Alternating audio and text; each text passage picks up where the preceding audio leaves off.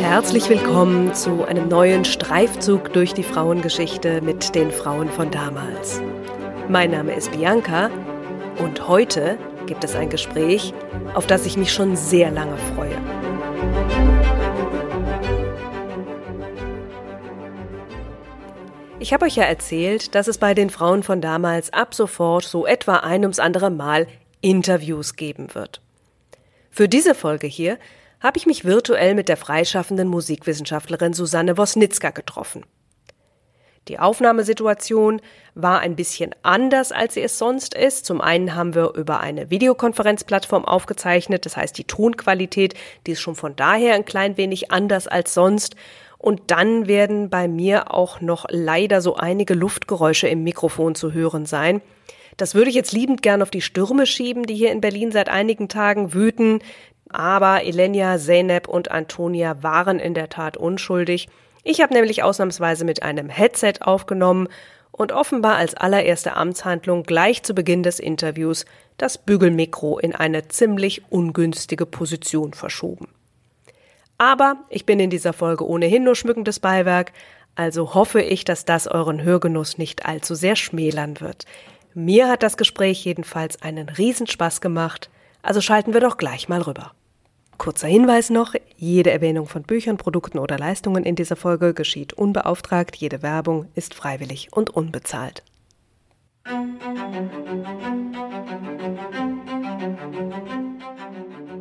Es gibt so Folgen, die könnte man gut unter das Motto stellen, heute wächst zusammen, was zusammengehört. Und das hier ist eine davon. Ich freue mich riesig heute hier Susanne Wosnitzka zu Gast zu haben. Sie ist freie Musikwissenschaftlerin und Expertin in Sachen Komponistinnen. Sie ist Bloggerin zu Frauengeschichte, Lesbengeschichte, Musikgeschichte und Augsburger Regionalgeschichte.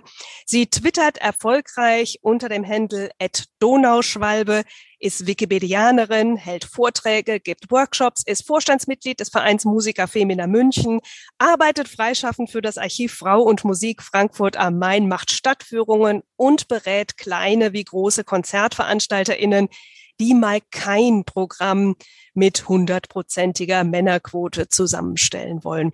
Und als wäre das alles nicht genug, kann sie auch noch alte Möbel wieder aufbereiten. Über all das wird zu reden sein. Aber zuallererst mal, hallo Susanne, schön, dass du da bist. Hallo Bianca, toll, äh, dass wir wirklich mal zusammengefunden haben. Quelle war Twitter, wie gesagt. Ja, genau. Und, ähm, genau, ich freue mich total, ähm, dass wir von Angesicht zu Angesicht miteinander sprechen und erzählen und Ping-Pong miteinander spielen, hoffentlich. Super, da freue ich mich auf drauf.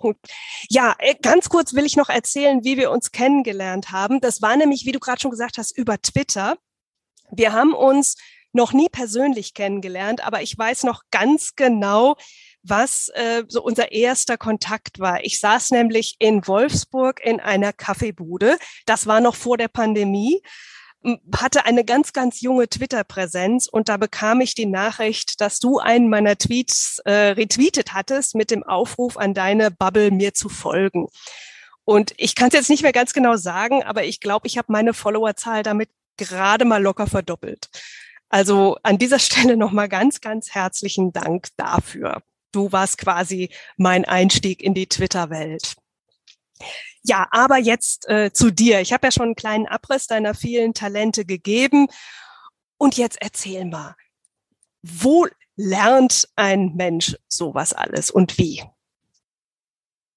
Da muss ich ein bisschen weiter ausholen. Weil gerne, gerne. Zusammen, was, was mir unglaublich geprägt hat, das waren Erzählungen, vor allem in meiner Familie über Geschichte. Ähm, obwohl eigentlich wenig Geschichtswissen in dem Sinne vorhanden war. Also es gab da keine Studierten oder so drin. Meine Großeltern väterlicherseits, die standen aus einer Bergwerksfamilie aus Oberschlesien, deshalb auch immer nur der polnisch klingende Nachname. Ähm, und mein Großvater väterlicherseits, der war dann auch in Kriegsgefangenschaft in Sibirien. Der war Jahrgang 1920, ist also voll in diese Hitler-Mühle reingekommen mit äh, Hitlerjugend und, ähm, und der wurde eben mit 18 komplett eingezogen. Er war allerdings mit 15, das finde ich total bemerkenswert, der jüngste Sänger im Rundfunkchor in Kleiwitz, also der Sender, der dann von den Nazis ähm, überfallen wurde und dann so ähm, hingedreht wurde, als wäre das quasi so mit der ähm, ähm, quasi die, als wären die, die Polen eben dran schuld am, am zweiten, am, an der Auslöse vom Zweiten ja, Weltkrieg. Dieser fingierte Überfall. Ne? Mhm. Genau, genau. Und der sang damals mit 15, war der jüngste Chorsänger da aller Zeiten. Aufnahmen habe ich noch keine gefunden, dazu wäre interessant. Der war da Tenor und das hat ihm letztendlich das Überleben in Kriegsgefangenschaft ähm, auch gerettet. Ähm, da war er bis 1949, hat er aber im Lager einen Gefangenenchor gegründet und eine Theatergruppe, weil die Russen, die da als Aufsichtspersonal da waren, die waren ja da auch quasi eingesperrt in dieser Pampa, wo alle 100 Kilometer ein Lager kam und von Lager zu Lager mussten die Eisenbahnschienen verlegen. Und äh, dadurch, dass die dann nicht so hart arbeiten mussten, sondern Theateraufführungen vorbereiten, das hat ihnen wirklich ähm, vielen das Leben da gerettet. Und dann kam er 1949 zurück und hat da dann das süddeutsche Chorwesen wieder mit aufgebaut und war bis in die 80er Jahre Präsident des ähm, Deutschen oder des, des Sängergaus Süd, wie es damals noch heißt, mit diesem Nazi-Begriff Gau. Ähm, und deshalb waren wir Kinder damals, weil mein Vater hat da drin gesungen, meine Mutter, wir haben alle in Chören gesungen. Ich bin in diesem Chorsound aufgewachsen. Wir waren auf jedem ähm, Chorfest, auf jedem Wertungssingen waren wir dabei. Das, das war quasi so meine Gehörschulung auch an Musik. Und ähm, meine Familie mütterlicherseits, die kam aus oder kommt aus Oberschwaben, das hört man auch bei mir. Mein Großvater väterlicher Seite, der kam dann nach dem Krieg, äh, seine Familie waren alle Winde zerstoben, die hat nicht mehr funktioniert da in Oberschlesien. Und der hatte auf Durchreise äh, in Süddeutschland meine Oma kennengelernt beim Tanzen in einem Lokal, das gibt es auch bis heute. Und dann äh, kam er dann einfach nach Süddeutschland, hat da seine Familie aufgebaut und deshalb bin ich eben auch in Süddeutschland aufgewachsen. Und äh, die Familie meiner Mutter, die kam aus einem Dorf in der Nähe von Ochsenhausen, wo heute auch Musikakademie drin ist und so im Kloster. Und da war die Tante meiner Mutter, ähm, die ist als Kammerzofe engagiert worden von der Enkelin von Kaiserin Elisabeth von Österreich im Schloss Waldburg-Zeil, das ist bei Isny. Und diese Tante, die musste dann immer erzählen, wenn sie bei uns zu Besuch in den Herbstferien da war für eine Woche. Dann haben wir die ausgequetscht, wie war das da? Und die ist dann halt Geschichten. worden, genau in, in die Schweiz und wie das da in dem Schloss von Isny war. Da haben wir auch noch Fotografien von ihr als Bedienstete. Und das hat mir so auch ähm, das Interesse am Haus Habsburg eröffnet. Und meine Eltern, die sind und waren total Wien und Österreich affin. Und dann ist man halt auch dahin zum äh, in Urlaub gegangen, Fremdsprachen konnte niemand und dann ging man ins Fremd, äh, deutschsprachige Ausland. Und da war dann ganz früh das Interesse geweckt für Geschichte eben, mhm. vor allem an den Büchern, die mein Vater gekauft hatte. Der hätte mit 16 die Chance gehabt, Abi nachzuholen oder dann zu studieren. Das hat er aber halt mit 16 abgelehnt, weil kein Bock. Er wollte sich mit seinen Jungs halt rumtreiben. Und ähm, der arbeitet dann für Iveco Makirus und äh, in Ulm und das hat ihn aber sein ganzes Leben angefuchst, dass er diese Chance nicht ergriffen hat. Hat sich dann aber selber immer weitergebildet, hat regt die Jahrbücher, Ausgrabungen in Baden-Württemberg, da haben wir fast alle Bände. Wenn Ausgrabungen in der Nähe war zu neu entdeckten Keltendörfern, dann sind wir da hingegangen und haben jedes, wirklich jedes Heimatmuseum, jeden Stein umgedreht, wo er immer mir war. Und das war so die Grundlage für mein späteres Sein. Toll. Also du ähm. hast quasi die Musik in die Wiege gelegt bekommen, das Geschichtsinteresse, das Interesse an, an Wien und Österreich, was bei dir ja im Blog auch immer wieder Thema wird. Also das hast du alles schon früh mitbekommen. Ne? Genau, aber ja. eben auch das Handwerk, weil mein mhm. Großvater mütterlicherseits, der war Schmiedemeister. Und deshalb hatten wir im, im Haus immer so eine kleine Schmiede und es war auch immer Handwerk da. Und ähm, ich mein Werdegang, der ging dann über die Hauptschule, über die Realschule. Ähm, also quasi war so in, so gut wie jeder Schule. Und nach der Realschule war das dann eben, was macht man jetzt? Und da war dann ganz klar, wir machen eine Lehre. Und dann war das nächstliegende, war irgendwie Schreinerin, weil ich habe immer gern mit Holz und quarkelt und sowas. Und ähm, das hat sich dann allerdings nicht als das ganz Wahre herausgestellt, weil da unglaublich viel Sexismus in der Zeit nur unterwegs war. Es gab keine passende Arbeitskleidung. In der Zeit, ähm, als ich mich beworben habe, da kam das Gesetz, dass es Frauenklos geben muss in den Betrieben und viele alte Betriebe hatten halt schlicht kein Frauenklo. Mhm. Und dann, also, und dann ging der Betrieb ging dann in meiner Lehre nur bankrott und es war hin und her. Und im Endeffekt ähm, ja, habe ich da nicht so viel gelernt, wie ich hätte lernen sollen. Und ähm, dann kam ich am Schluss als Gesellin nur zu einem Meister. Ja, da wurde seine Frau immer regelmäßig zur Salzsäule, wenn er reinkam. Also es war sehr, sehr unschön und das hat mir diesen Beruf dann auch für Geld. Und dann kam halt auf, ja, was machst du jetzt? Und dann habe ich gemerkt, da ist eine gläserne Decke. Und wenn ich da nicht durchkomme, dann werde ich in den Dörfern versumpfen. Und ähm, eine Nachbarin von mir, die hat zu dem Zeitpunkt in Augsburg studiert und ich habe dann einfach gefragt, ob sie mir mitnehmen kann. Und ähm, dann bin ich da in, die, in Augsburg in die Beratung reingegangen und der hat, der Berater hat dann gesagt, ja, für was interessieren Sie sich? Ja, keine Ahnung, für alles und nichts. Und äh, ich muss nur davor schalten, wie ich überhaupt zum Abi kam. Das war nämlich auch so. Ich habe dann ähm, das Abi in zwei Jahren nachgeholt, einer technischen Oberschule, wie sich das nannte, in Ulm. Und das war halt alles komplett ja, technisch ausgelegt. Aber es gab eine Französischlehrerin an dieser Schule. Das war auch die einzige Lehrerin. Und die hat halt über Frankreich erzählt und Kunst und Kultur. Und diese Stunden waren immer mein täglicher Lichtblick da drin. Und ähm, ja, und diese, dieser Frau habe ich letztendlich zu verdanken, dass sie auch durchgehalten habe, weil es war wirklich, wirklich harter Drill, ab in zwei Jahren zu machen. Und in der Zeit arbeitete ich aber nebenbei ähm, an den Wochenenden für die kleine Theaterei in Harlingen, die bis heute einen ganz herausragenden Ruf hat. Und da war eben Beleuchterin an der Tontechnik, Mädchen für alles, Schauspielerinnenbetreuung. Äh, wir sind auf Tournee gegangen mit, mit Stücken und da habe ich dann so richtig erst eigentlich das Sehen gelernt. Also mhm. Situationen, sehen und, und, mir ist das nie langweilig geworden, aber wenn ein Stück 30 Mal hintereinander aufgeführt wird, das war für mich so dermaßen faszinierend zu gucken, was macht die Schauspielerin heute Abend anders, wie, mhm. Also diese Detailfreude, die habe ich mir immer behalten, auch bei meinen jetzigen Forschungen an historischen Zeitungen oder wenn es um Details geht, weil solche Details, die führen eben oft aus Sackgassen raus in der Forschung, wo bei mhm. anderen eine Sackgasse da ist, dann seht auch wieder Querverbindungen. Ja, also da, so das sieht man ja, das ist an deinem Twitter-Feed ja auch immer toll. Du twitterst oft aus deinen Recherchen in Augsburger Zeitungen so Kleinigkeiten, so ganz kleine Randnotizen, oft ganz kurios und total interessant und gibst dann auch immer den Kontext so ein bisschen dabei. Und aber und da sieht man immer, auch, ja, diese die, die Liebe zum Detail, ähm, die die dann tatsächlich denke ich, da kommen wir wahrscheinlich gleich auch noch zu sprechen, äh, Blickwinkel eröffnet und auch ganz neue Forschungszweige tatsächlich eröffnet. Ne?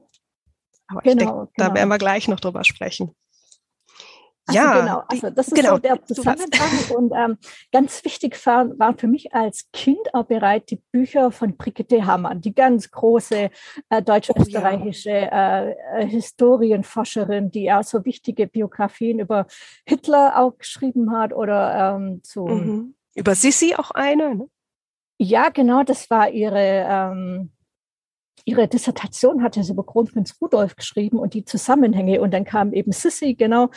Und das fand ich so dermaßen faszinierend, wie man so schreiben kann, wie man so mit diesen Details doch so spannend erzählen kann, dass es so eine hochwissenschaftliche Arbeit nie langweilig wird. Mhm. Und das war für mich unglaublicher Anreiz, quasi so eine Art, oh, das will ich auch mal so schreiben ja. können. und die, so. die, schreibt ja lange Bücher. Ne? schreibt wirklich, das sind dicke Welt, Dinge, ja. aber sie werden tatsächlich, wie du sagst, nicht langweilig. Ne? Ja, genau. Und unglaublich traurig, dass die Frau, die so ein unglaubliches Wissen hat, ja Alzheimer, dann äh, Demenz, mhm. Demenz starb. Also traurig. Aber diese Biografien, die gaben mir dann quasi den Anreiz, was man eigentlich aus so kleinen Sachen, wie sich so was Riesiges entwickeln kann. Also so Schneeballsystem, das eine zum anderen und wie man das wieder miteinander verknüpfen kann.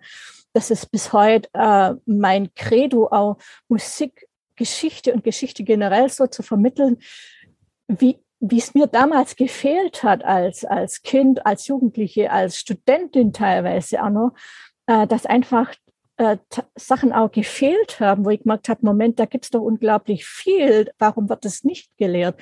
Und das hat mhm. mir dann eben die Spur auf die Frauengeschichte vor allem dann gebracht. Ja, ja, wo, ähm, und vor allem, also das war bei mir, ich glaube, das ist ja auch ein Interesse, was wir beide gemeinsam haben, gerade auch das, äh, die Geschichte frauenliebender und lesbischer Frauen, halt. also die, die ja in den Schulen überhaupt nicht gelehrt wird. Ähm, ich kann mich noch erinnern, also da war es, bei, bei mir war es Lillian Faderman damals, köstlicher als die Liebe der Männer. Auch ein relativ dicker Wälzer, schon ein bisschen in die Jahre gekommen über die Geschichte von Frauenpaaren, wo ich während des Studiums überhaupt erst mal gemerkt habe, da gibt's überhaupt eine Geschichte. Warum hat mir das niemand erzählt? Und, äh, und das ähm, hat für mich auch eine ganze Welt eröffnet. Und, genau, ähm, das war bei mir, also diese Welt, die hat mir eigentlich, eigentlich komplett gefehlt, mein ganzes frühes Leben lang. Also ich habe schon mit drei zumindest gewusst im Kindergarten, was und wie ich bin und habe mich da in meine Kindergärtnerin verknallt. Ähm, und ich hatte einen Spielkameraden damals und da haben wir immer Mutter und Vater gespielt und er hat sich halt immer die die Kittelschürzen umgebunden, hat dann gekocht und ich bin immer mit einer kleinen Aktentasche zur Arbeit gegangen. und, ähm, und wir haben das nachgespielt, was wir tagtäglich gesehen haben. Was anderes zwischendrin gab es ja nicht. Das waren diese Stereotype. Und wir sind da total erfüllt drin aufgegangen, vor allem Kinder. Und, ähm, und das hat sich dann durch mein ganzes frühes Leben eben aber auch gezogen, dieses Fehlen von solchen Vorbildern. Das ging dann erst los, also Hella von Sinnen dann eine Präsenz hatte, äh, dass es in der Bravo Thema war, ganz, ganz, ganz wichtig. Ähm, die Nachbarskindermutter, die hat gewisse Seiten in der Bravo immer zugeklebt. Aber man weiß ja, wie man sonst an solche Literatur kommt.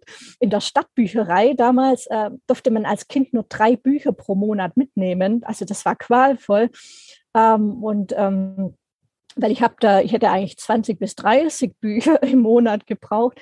Und da gab es, oder ich, ich kann mich nicht daran erinnern, dass es so Spezialeinrichtungen wie gab, so ja, Frauenliteratur oder Frauengeschichte oder sowas, das gab es nicht. Ähm, und immer wieder doch mal aus dem Müll gefischt in der, im Wertstoffhof, dann Bücher zu lesbischer Geschichte, zum Beispiel zu lesbischen Nonnen, die ihr Schweigen in den 80er Jahren gebrochen haben oder sowas. Und, und das hat für mich eine ganz große Faszination, eine Sehnsucht zu Frauengemeinschaften ausgelöst. Ich habe immer gewusst, sowas möchte ich auch, da möchte ich hinkommen. Wie, wo gibt es sowas? Und ähm, mit 14 wollte ich dann tatsächlich mal Nonne werden, aber das war einfach diese, ja, diese, dieses Hingezogensein zu, zu einem gigantischen Kosmos, der da sein muss, aber eben überhaupt noch nicht greifbar ist. Und das kam mir dann erst, als ich so mit ähm, 18, 19 kam Grüne Tomaten ins Kino. Das war der Augenöffner, gut davor. Mit, ja. mit neun habe ich, kam dann in der Klotze, kam dann Mädchen in Uniform. Mit Romy Schneider, die ich bislang nur als Sissy kannte. Und da setzte dann das Bewusstsein ein Moment, wenn die solche Rollen gespielt hat und das im Kino mal kam, also da musste unglaublich, müssen unglaublich viele mehr Leute davon wissen oder betroffen sein oder ähnliche Gefühle haben. Und dann habe ich mhm. mir angefangen, ab dem Zeitpunkt halt alles heimlich anzulesen, dass es in Ulm ein Frauentreff gibt, immer aus kleinen Anzeigen. Also es ist alles nur Prä-Internet-Zeit. Und da habe ich mir dann tatsächlich mal hingetraut äh, in dieses Frauen, diesen Frauentreff. Der fand allerdings dann draußen im Biergarten statt und äh, ich bin dann doch nicht hingegangen. Bin auf der Schwelle wieder umgedreht, weil mein Blick fiel auf einen Tisch voller Lederklamotten tragenden, kurzhaarigen Frauen.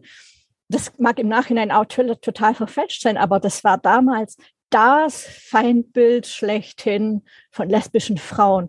Und da wusste ich, das bin nicht ich, das kann nicht ich sein, das ist doch sonst alles immer so romantisch dargestellt. Und ja, und äh, dann habe ich mir aber trotzdem immer weiter befasst damit und, das, und deshalb musste ich dann irgendwann aus dem Dorf raus, weil ich gemerkt habe, ich, ich komme da nicht weiter. Und durch dieses Studium in Augsburg, das ganz so hoppla hopp ging, ich hatte auch keine Ahnung, was ich studieren soll, bin dann in die äh, Berufsstudienberatung rein und der sagte mir dann, Sie haben nur zwei Tage Zeit zum Überlegen, dann läuft die Immatrikulationsfrist aus.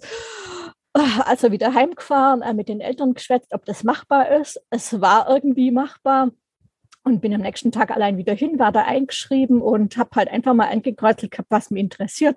Und das war Musikwissenschaft, okay, das war irgendwas mit Musik, irgendwas mit Geschichte, mhm. so ein Zwischending. Nebenfächer noch ausgewählt und letztendlich war dann aber dieses Hauptfach Musikwissenschaft, es hat so dermaßen gepasst, also besser hätte es nicht kommen können. Nebenfächer zwischendurch mal gewechselt, ähm, aber das war dann mhm. letztendlich äh, klassische Archäologie, quasi so doch die Wurzeln, von denen ich kam und äh, Kunstgeschichte bis zur Zwischenprüfung und dann eben noch äh, europäische Ethnologie, Volkskunde. Also das Ganze und das, das europäische Ethnologie, Volkskunde, das war so ein Spaziergang, weil ich musste da nie was lernen, nie. Mir war alles so bewusst und klar auch durch Besuche in Freilichtmuseen, wenn zum Beispiel ein Seminar über ähm, bäuerliche Wohnbauten oder so ging, von der Ostsee bis äh, nach Süddeutschland, das war alles total easy going, weil alles schon mal gesehen, alles erlebt, alles auch anfassen können. Mhm. Ja, und so war das dann. Ähm, allerdings war auch nicht alles Spaziergang. Ich musste das Latinum nachholen, weil das gab es halt sonst davor nirgends. Und das war wirklich echt qualvoll. Und ähm, ja, aber da im Studium bin ich immer regelmäßig an einem Frauenzentrum vorbeikommen mit der Straßenbahn, wo eine Regenbogenflagge äh, dranhing, dranhing. Und da bin ich dann reingetraut und habe festgestellt, Moment, die haben eine eigene Bibliothek. Da waren dann halt eben auch so sämtliche Emmas drin von der ersten Erstausgabe oder wissenschaftliche Abhandlungen. Und da, die hatten auch abonniert die Viva Voce. Das war das Magazin vom Archiv Frau und Musik. Da las ich dann zum ersten Mal über Aufsätze der Komponistinnen, dass es Schallplatten gab, CDs und so weiter und so fort. Und das kannte ich von meinem musikwissenschaftlichen Studium nicht. Also ja, es gab, es gab im Studium mal einen Kurs und das war dann aber halt so extrawurstmäßig. Komponistinnen, die es halt auch gab, mehr oder weniger.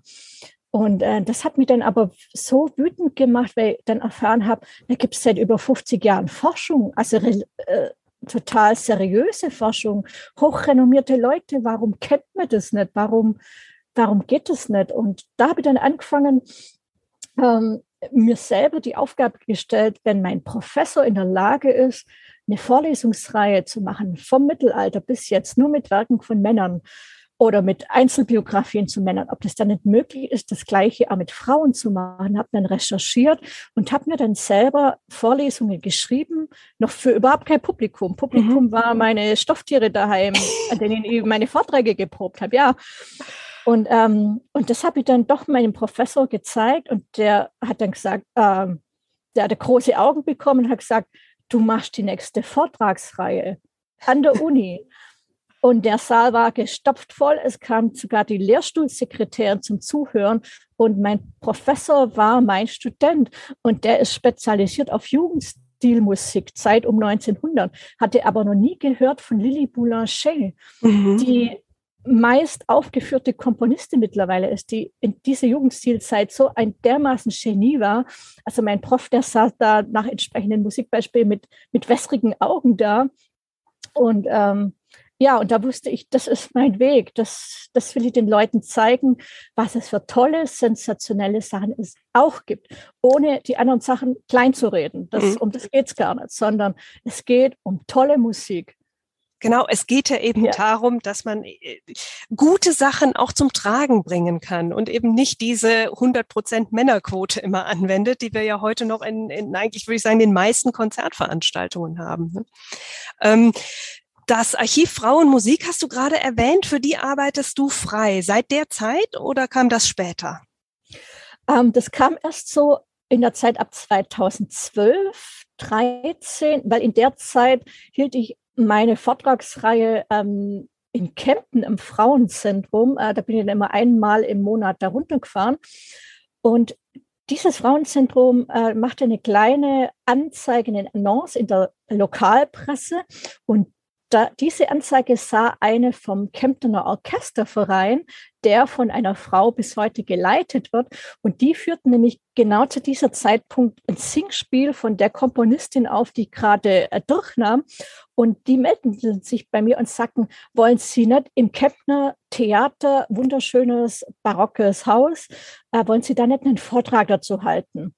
Mhm. Und an dem Tag hat mich dann auch die, Kompon die Dirigentin Mary Ellen Kitchens eingeladen, ihre Assistentin zu sein, um, ähm, das, äh, ähm, um dieses Haus auszuhorchen, wo klingt wie, war es am besten, weil sie war da auch noch am Experimentieren. Und ich habe ihr da äh, ähm, assistiert und das war so eine tolle Zusammenarbeit, dass sie mir eben fragte, ob ich nicht für das Archiv Frau und Musik mitarbeiten möchte. Und zeitgleich hat sie mir auch den Kontakt zur Musikerfamilie München vermittelt. Das ist ein Verein in München, der sich lokal und ein bisschen außerhalb drumherum um Komponistinnenbelange seit über 30 Jahren kümmert. Das Archiv gibt es seit über 40 Jahren. Und ähm, seitdem bin ich dann im Vorstand von Musikerfamilie München und seitdem sind wir Chefinnen, Kolleginnen, ja, genau, aus dieser Ebene. Und sie beruflich ist sie trotzdem immer nur so die erste, aber untergleichen. So, das ist so unser, unsere Zusammenarbeit da. Okay. Und das eine ergibt sich das andere, weil ohne das Archiv Frauen Musik hätte Musiker Femina München wesentlich weniger Konzerte machen können. Mhm. Weil in diesem Archiv, das ist das größte, älteste und bedeutendste Archiv dieser Art weltweit, muss man sagen, äh, mit über mittlerweile sind wir, glaube ich, knapp 28.000 Medieneinheiten von knapp 2.000 Komponistinnen vom 9. bis ins 21. Jahrhundert und, glaub, und über 52 Nationen. Also das ist eine unglaubliche Sammlung, aus der man schöpfen kann. Recht viel digitalisiert mittlerweile über das digitale Deutsche Frauenarchiv abrufbar. Also so hängen auch die Netzwerke damit zusammen. Da wollten wir ja auch noch drauf kommen. Toll, ja. Aber lass uns zuallererst mal ähm, über eine Komponistin sprechen. Also, dass wir mindestens mal eine beispielhaft rausgepickt haben. Ich weiß, du bloggst mehrfach über Kompon äh, oder hast über mehrere Komponistinnen gebloggt. Da gibt es zum Beispiel einen Artikel, Clara Schumann hat null Bock, hast du den übertitelt, ne? für, für Female Heritage. Und ähm, dann gibt's noch bei dir einen Blogpost über Ethel Smythe. Smythe ist richtig ausgesprochen, ne? Smythe ist genau. richtig ausgesprochen. Also wie Smith nur mit Y. Und Ethel Smythe, ähm, die, die mich beeindruckt die ja besonders. Ich äh, twitter ja gelegentlich oder mache auch auf Instagram ähm, so On This Day Posts zu Geburtstagen, Todestagen oder zu anderen bemerkenswerten Daten aus der Frauengeschichte. Und da kam mir kürzlich äh, Ethel Smythe unter. Die hat nämlich ähm, die ja, inoffizielle Hymne der englischen Frauenbewegung komponiert, den March of the Women. Und der wurde am 21.01.1911 uraufgeführt. Und in dem Zusammenhang las ich dann noch was, was mich ganz besonders beeindruckt hat. Nämlich äh, gab es eine wohl offenbar besonders legendäre Aufführung dieses Werks ein Jahr später, 1912, äh, nachdem mehrere Suffragetten, darunter Ethel Smythe selber, festgenommen worden waren, weil sie aus Protest äh, die Scheiben mehrerer Häuser eingeworfen hatten. Und äh, wenn ich das richtig verstanden habe, hatte Ethel Smythe ein Fenster des britischen Kolonialministers auf dem Gewissen und äh, verbrachte daher einige Zeit hinter Gittern.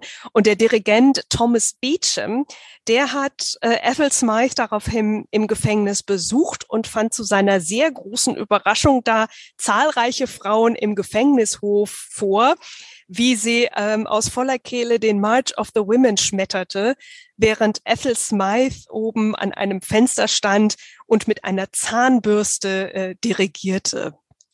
Und äh, das fand ich so absolut bemerkenswert. Und das erinnerte mich auch an eine andere Komponistin, nämlich Elfrieda André aus Schweden, die auch ähm, eine Hymne für die Frauenbewegung komponiert hatte, äh, in dem Fall für die schwedische. Und ich glaube sogar, dass es auch 1911 war. Das war das Jahr des großen Stimmrechtskongresses ähm, in Stockholm. Und äh, also das finde ich auch sehr interessant, dass äh, mindestens diese beiden Komponistinnen äh, auch ein feministisches Bewusstsein hatten, weil sie wahrscheinlich ja auch am eigenen Leibe erfahren hatten, äh, was es bedeutet, äh, große Begabung zu haben, Genialität auch zu haben und einfach wegen des Geschlechts nicht anerkannt zu werden. Und äh, du hast über Ethel Smythe auch was geschrieben. Was, was fasziniert dich so besonders an ihr? Wo anfangen bei Ihrer Persönlichkeit? ja, ich würde sagen, wenn man sich, ja. also wenn die Zuhörenden schon mal vielleicht den Namen jetzt eingeben und eine Bildersuche machen, dann kriegt man vielleicht schon ein bisschen eine Vorstellung davon. Ne? Genau, sie war, ähm, ihr Wirken betrifft mich persönlich auch an mehreren Stellen. Also dieses, ähm, vor allem die, die Liebe zu Frauen, Frauenliebe, die sie gelebt hat und zwar nicht immer nur ganz, ganz geheim, sondern massiv und offensiv geschwärmt.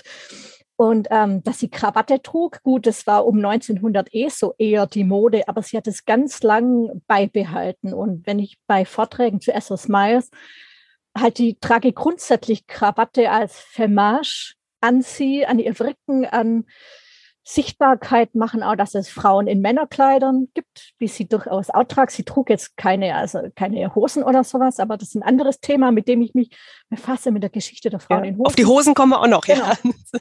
Genau, und bei SS Mild war es aber wirklich tatsächlich so, auch, ähm, dass sie ja schwerhörig wurde. Ich bin selber äh, schwerhörig geboren, also durch, hat mein Vater mir vererbt und ähm, bin mit Sprachfehler aufgewachsen, habe Logopädie bekommen und äh, hatte mit 16 einen Hörsturz.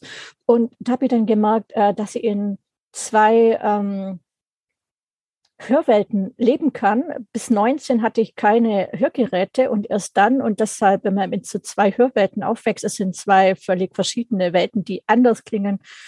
Das kann man sich als, als normal hörende Person schlecht vorstellen. Und dadurch konnte ich mich besser in SS Mais reinversetzen, wie es ist, ähm, auch als dumm bezeichnet zu werden oder als uninteressiert, nur weil eben halt einem so Klangaspekte fehlen oder dass man bei Gesprächen nicht mithalten kann, weil alles in einem Sumpf quasi untergeht. Und ähm, es ist auch stark über sie lustig gemacht worden. Sie hatte damals auch bereits ein Hörgerät und das war so groß wie ein Bierkasten. Und diese Batterie, die zog sie auf so einem Pfiffi hinter sich her, also so ein, so ein Holzding mit Rädler dran. Und auf einem Bild sieht man sie auch mit, mit äh, Virginia Woolf ans, im Gras sitzen oder in so einem Reihen und da hat sie den, einen Bakelithörer in der Hand. Und es ist nicht ein großartig vorteilhaftes Bild von den beiden. Aber da sieht man ganz klar deutlich diesen Bakelithörer. Und Vita Sackville West, die ja auch, sich auch in diesem Kreis bewegte, in diesem ähm, Bloomsbury-Kreis, mhm. den man ja auch äh, nicht äh, einfach nur so auch als Bloomsbury bezeichnet hatte, die hat sich stellenweise in ihren Briefen und ähm, Gesprächen über Essos Miles auch lustig gemacht. Essos Miles war zum Beispiel auch Fan von Hunden. Je größer, desto mhm. besser. Und ähm, da äußerte sich Vita Sequest mal so, ähm, Essos neuer Hund ist tot. Ja, kein Wunder, bei der Frau hält es ja kein Mensch aus. Also es war teilweise sehr hämisch und es liest sich teils aber auch wirklich irre lustig. Und an dem Zeitpunkt, wo Essos Miles äh, spürte, dass sie schwerhörig wurde, also für mich ist das so eine Schwerhörigkeit wie bei Beethoven, so Plateau, stufenweise immer schlechter geworden, bis zum Nichthören oder kaum mehr hören. Also auch da eine interessante Parallele. Hat sie zwar das Komponieren aufgegeben, hat dann aber trotzdem diesen March of the Women hervorragend für großes Orchester gesetzt und hat den auch nur taub dirigiert, also gehörlos, manche mhm. sagen so, manche so. Ähm, und das finde ich hoch bemerkenswert, wie sie sich von nichts hat abhalten lassen, wirklich. So von gut wie gar nichts. Einzig dann vielleicht doch von der Frauenbewegung, weil sie hat ja eben mit Cicely Hamilton den Marsch geschrieben. Cicely Hamilton war Autorin, Textautorin, Dichterin, nicht zu vergessen, lesbische Frau. Also eine Kooperation von frauenliebenden Frauen in der Zeit. Und äh, 1913 hat sich hier Emily Davis, Davison Davis ähm, beim Epson-Turnier vor dieses Pferd des Königs werfen lassen. Das war ja eine immense Zäsur. Das war 1913 war das. Und genau in diesem Jahr hat sich Essels Mais von der Frauenbewegung abgewandt. Also es muss dann doch irgendwie ein Impact da gewesen sein, dass das irgendwas dann doch zu radikal, zu vehement war. Also es war meiner Meinung nach nicht nur ihre Schwerhörigkeit, dass sie sich auch von der Frauenbewegung abgewandt hat. Mhm. Es muss doch ein Deep Impact gewesen sein, was sie zu dem March of the Women sagen muss an der Stelle. Also Myers hat dann angefangen, Memoiren zu schreiben, in einem Stil, der einen umhaut. Also wirklich hochliterarisch, hochqualitativ, vor allem die ganzen Verbindungen in diese Oberschicht und wer mit wem und hochspannend. Und sie hat auch Briefe von ähm, Emmeline Pankhurst erhalten aus dem Gefängnis raus, weil Emmeline Pankhurst war wesentlich öfter da drin und ähm, sie ist auch zwangsernährt worden als ganz, ganz übles Kapitel. Und da gibt es Briefe, die belegen, dass sie in einer verheerenden Nacht, als sie die grässlichen Schreie ihrer Mitgefangenen hörte, dass sie nicht mehr leben wollte. Ähm, Pankhurst mhm. als Flaggschiff der Frauenbewegung. Sie hatte ja noch ihre Tochter involviert und so weiter. Es gab noch andere starke Persönlichkeiten. Aber sie wollte in dieser Nacht nicht mehr leben, hat sich aber an diesem March of the Women buchstäblich festgeklammert und zusätzlich zu einem, mit einem Choral von Ethel Smile und hat in den ganz, die ganze Nacht ununterbrochen gesungen, bis diese schreckliche, furchtbare Nacht, also kalte Nächte in Gefängnissen können furchtbar lang sein, grässlich. Und ähm, das war letztendlich ihr Lebensretter, dieser March of the Women. Mhm. Und wer weiß, ob die Frauenbewegung weiterhin hätte so stark bleiben können, wenn sie dann gefehlt hätte oder ja, ja.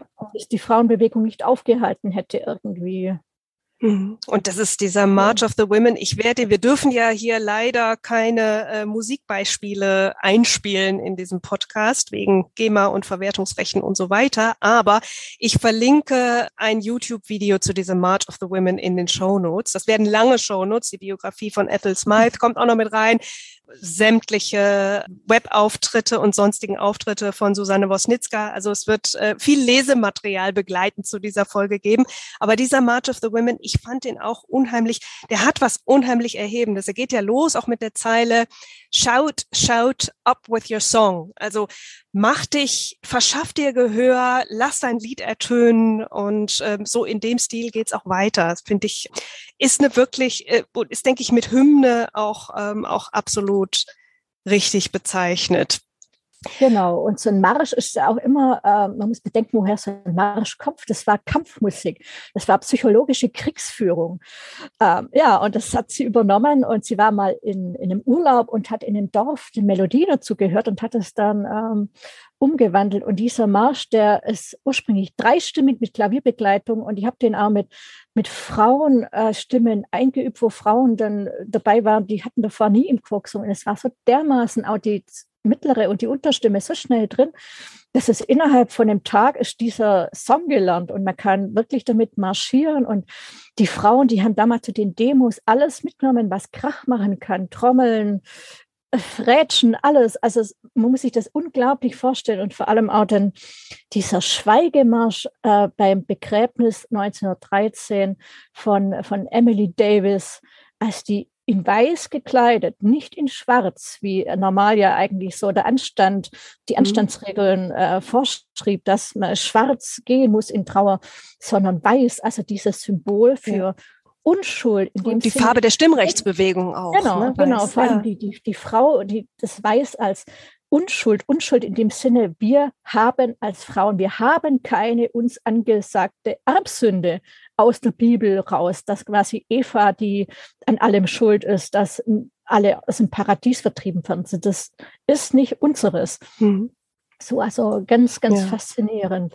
Und erstes Mai selber war auch in München und in München gab es zwar keinen solchen March of the Women, aber dann die Frauenrechtlerinnen da, die haben eine Kutschenumfahrt gemacht. Und die Originalroute ist auch heute noch bekannt und die fanden da im Publikum doch auch recht viele Unterstützer, also genau, Männer, die am Rand standen und das sehr begrüßt haben. Und so, so hängt es auch mit der Münchner Frauenbewegung zusammen. Allerdings konnte ich nicht rausfinden, ob sie Kontakt suchte in München zu den dortigen Frauenrechtlerinnen, die ja, ja da ihre Hauptzentrale äh, im Atelier Elvira hatten. So.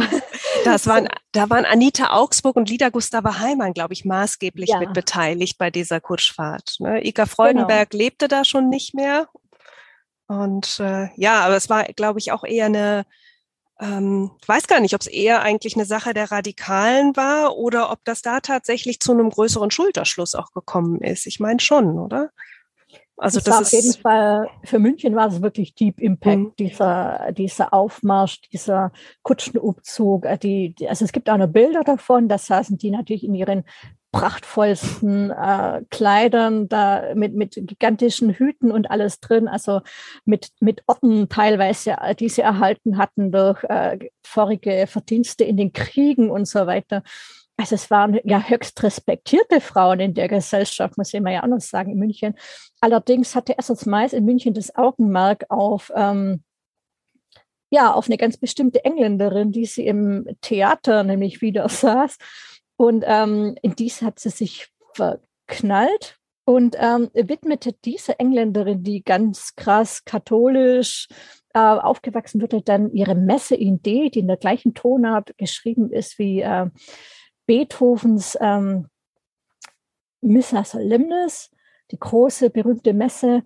Und ähm, ja, also Essels Mais war da sehr, sehr präsent in der Zeit in München, aber trotzdem halt immer als die verschrulte Engländerin, die furchtbar angezogen ist, also so einen schrecklichen Stilmix von allem hat. Also als Komponistin selber anerkannt war es jetzt in München wenig, aber sie hatte ebenso männliche Unterstützer wie ähm, Bruno Walter, der große Dirigent, weil sie ging eben in Deutschland und Österreich Klinken putzen für ihre sechs Opern, die sie geschrieben hatte, weil es in England wesentlich weniger Theater gab als im restlichen Europa, weil in, in England, das war alles so auf London zentriert, mehr oder weniger wie in Paris mhm. letztendlich mhm. auch. Und äh, in Deutschland hatte halt jede größere Stadt ein Theater oder ein Hoftheater, die es damals ja auch noch gab. Und ähm, und da rechnete sich halt wesentlich größere Erfolge mhm. aus. Und in Leipzig hatte sie dann auch Erfolg teilweise, aber ansonsten war das ein mehr oder weniger klägliches Klinkenputzen. Und ihre größte Unterstützerin war Ex-Kaiserin Eugenie von Frankreich. Und Queen Victoria, also denen sie persönlich vorgespielt hat, äh, Ex-Kaiserin Eugenie, die stellte ihr ihr Landhaus zur Verfügung, dass sie da drin komponieren konnte. Die Royal Albert Hall war komplett ausverkauft mit 15.000 Plätzen, als äh, Essels meist ihre Messe in D konzertant da aufführte mit einem Chor von allein Chororchester über 1000 Mitwirkende, also nur zehn Jahre vor Gustav Mahlers Sinfonie der Tausend. Mhm. Also das kann man sich halt kaum mehr vorstellen, wie, wie anerkannt sie war. Und sie hat ja auch Ehrendoktortitel erhalten für musikalisches Schaffen. Und dann ging das total verloren mit ihrem Tod. 1944. Es gibt von ihr auch kein Grab, ähm, weil sie hat bestimmt, dass die eingeäschert werden soll und diese Asche hat man in dem Wäldchen hinter ihrem Haus verstreut. Also da war sie auch noch überhaupt nicht konservativ drauf oder so. Ja. Und ähm, ja, sie hat sich halt auch in Virginia Woolf verliebt und Virginia Woolf war überhaupt nicht begeistert. Die schrieb dann davon, oh, jetzt hat mich ein, es fühlt sich so an, als hätte sich, als hätte mich ein großer Krebs in seinen Scheren, also so ähnlich.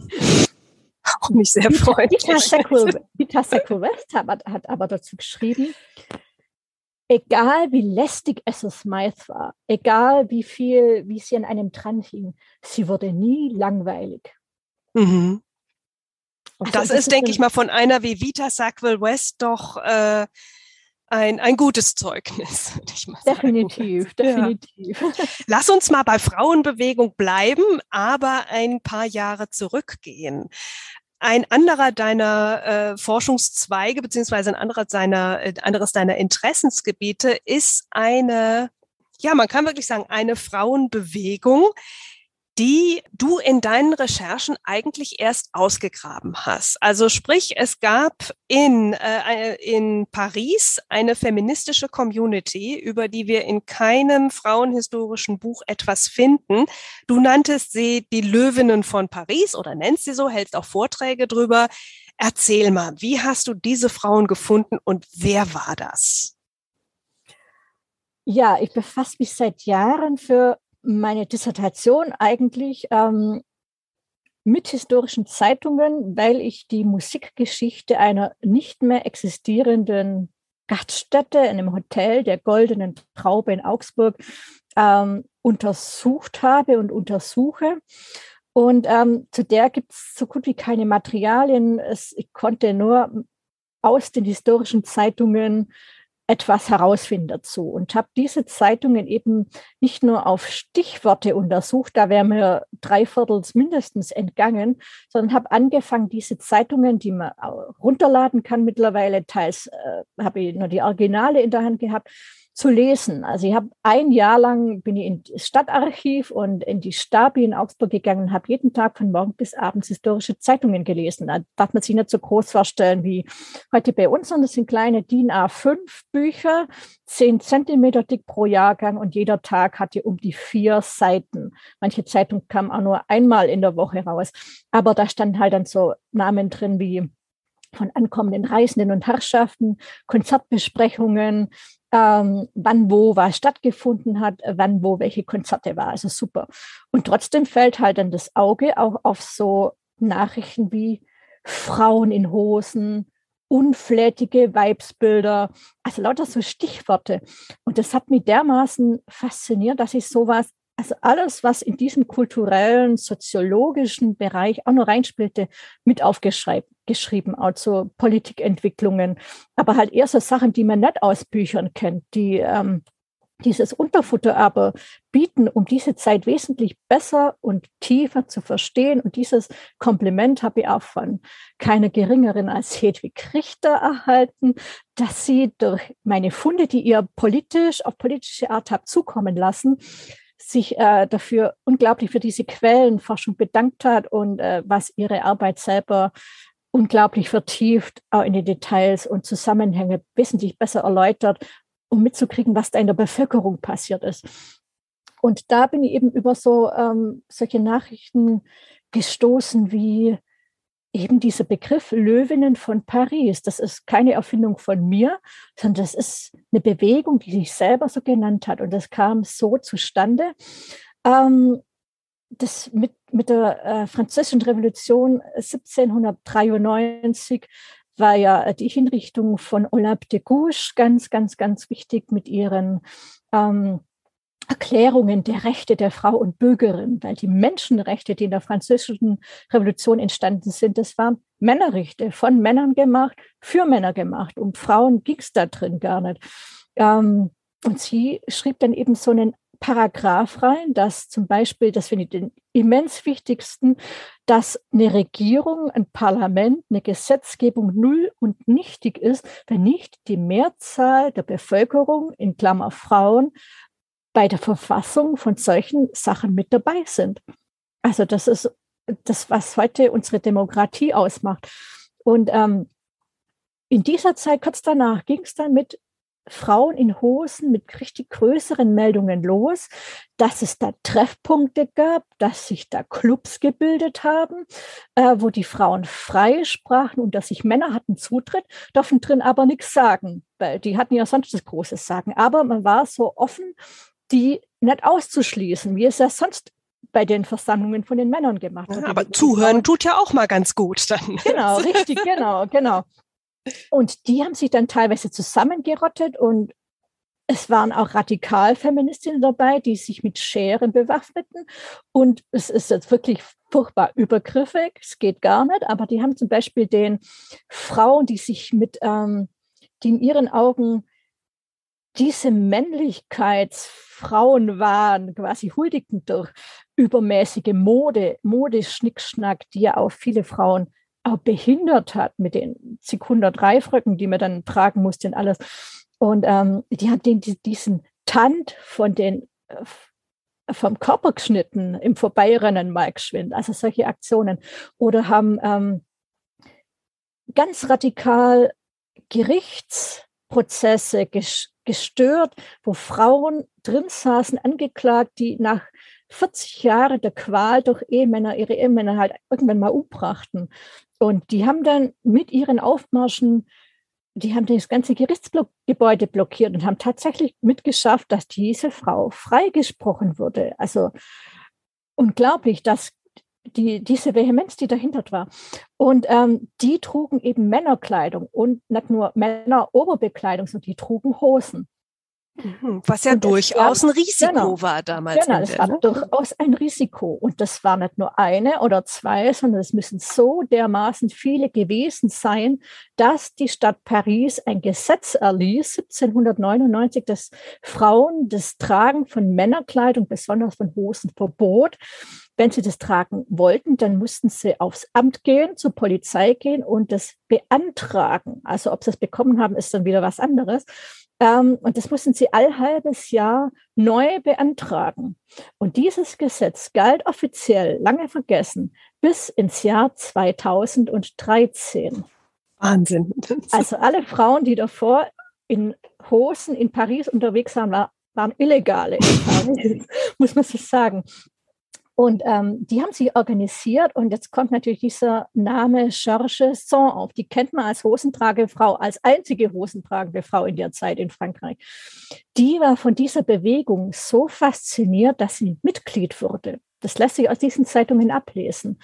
Und von ihr gibt es auch ein phänomenales Bild, wo sie ähm, an der Seite eines Mannes in Männerkleidung ähm, eine Treppe im Boulevard abschreitet und da hat ihre Hose einen männlichen Schnitt. Also nicht, was Yves Saint Laurent dann gemacht hatte mit den Damen äh, ähm, äh, Berufsanzügen quasi, sondern diese Hose hat den männlichen Schnitt und nicht weiblich figurbetont. Äh, in der Zeit muss man auch sagen, ähm, haben auch die Männer durchaus Corsagen getragen. Das haben wir, äh, gibt zum Beispiel äh, Beispiel im Heeresgeschichtlichen Museum in Wien, wo man auch ähm, Uniformen von Männern sieht äh, mit Corsagen drunter. Die haben ja diese schlanke Taille, war also bei den Männern auch, hat ein Mannsbild ausgemacht. Da muss man sich auch immer noch vor Augen halten, dass das ähm, dass das parallel auch noch modisch der Fall war. Und Georges Chasson, die war eindeutig Mitglied dieser Löwinnen von Paris und hat sich an diesen ähm, ähm, Gerichtserstürmungen auch beteiligt.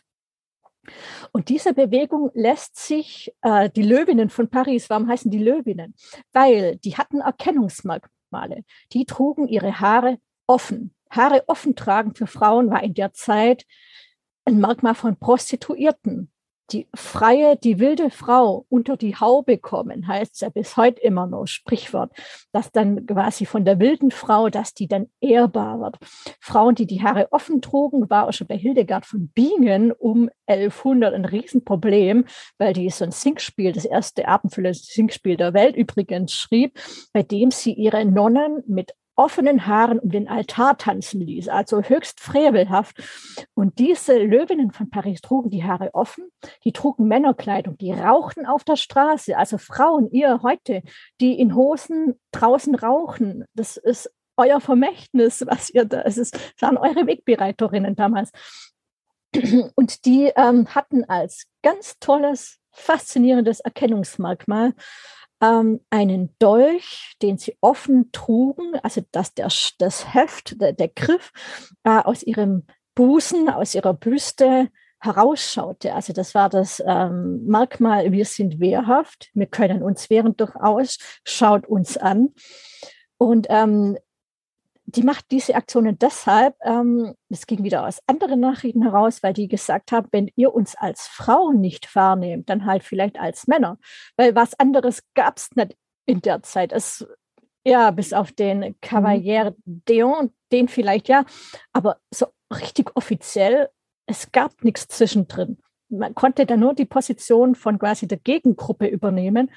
Und dann hat man sie natürlich erst recht ausgelacht. Und die haben sie natürlich so gezeigt in der Öffentlichkeit. Und es war gleichzeitig auch so eine Art Brandmarkung. Guck mal die an. Und diese Bewegung, die hat sich äh, über mehrere Jahrzehnte gehalten, muss man sich vorstellen. Und wenn man sich so die Bücher über die Frauen, weitere Frauengeschichte anguckt, äh, dann scheint immer so die deutsche Frauenbewegung ab 1848 durch die Revolution in Deutschland 1848, 49 immer irgendwie wie so aus dem Himmel gefallen, als wäre die von heute auf morgen irgendwie wie so ein Pilz aus dem Boden rausgekommen. Aber von Luise Otto Peters, die fand die solche radikalen Aktionen gar nicht gut. Und deshalb kann davon ausgegangen werden, die wusste von solchen Aktionen drüben in Frankreich. Es mhm. gab auch Louise Aston, mhm. Genau, die, äh, war nicht unbedingt, die war nicht Frauenleben, sondern die hatte ihre Liebhaber, aber die äh, aber trotzdem Hosen angehabt. Ne? Genau, die Hosen an und ist auch deshalb und weil sie äh, über freie Ehe schrieb und äh, ist sie mehrfach mehrfach ausgewiesen worden aus verschiedenen Städten in Deutschland.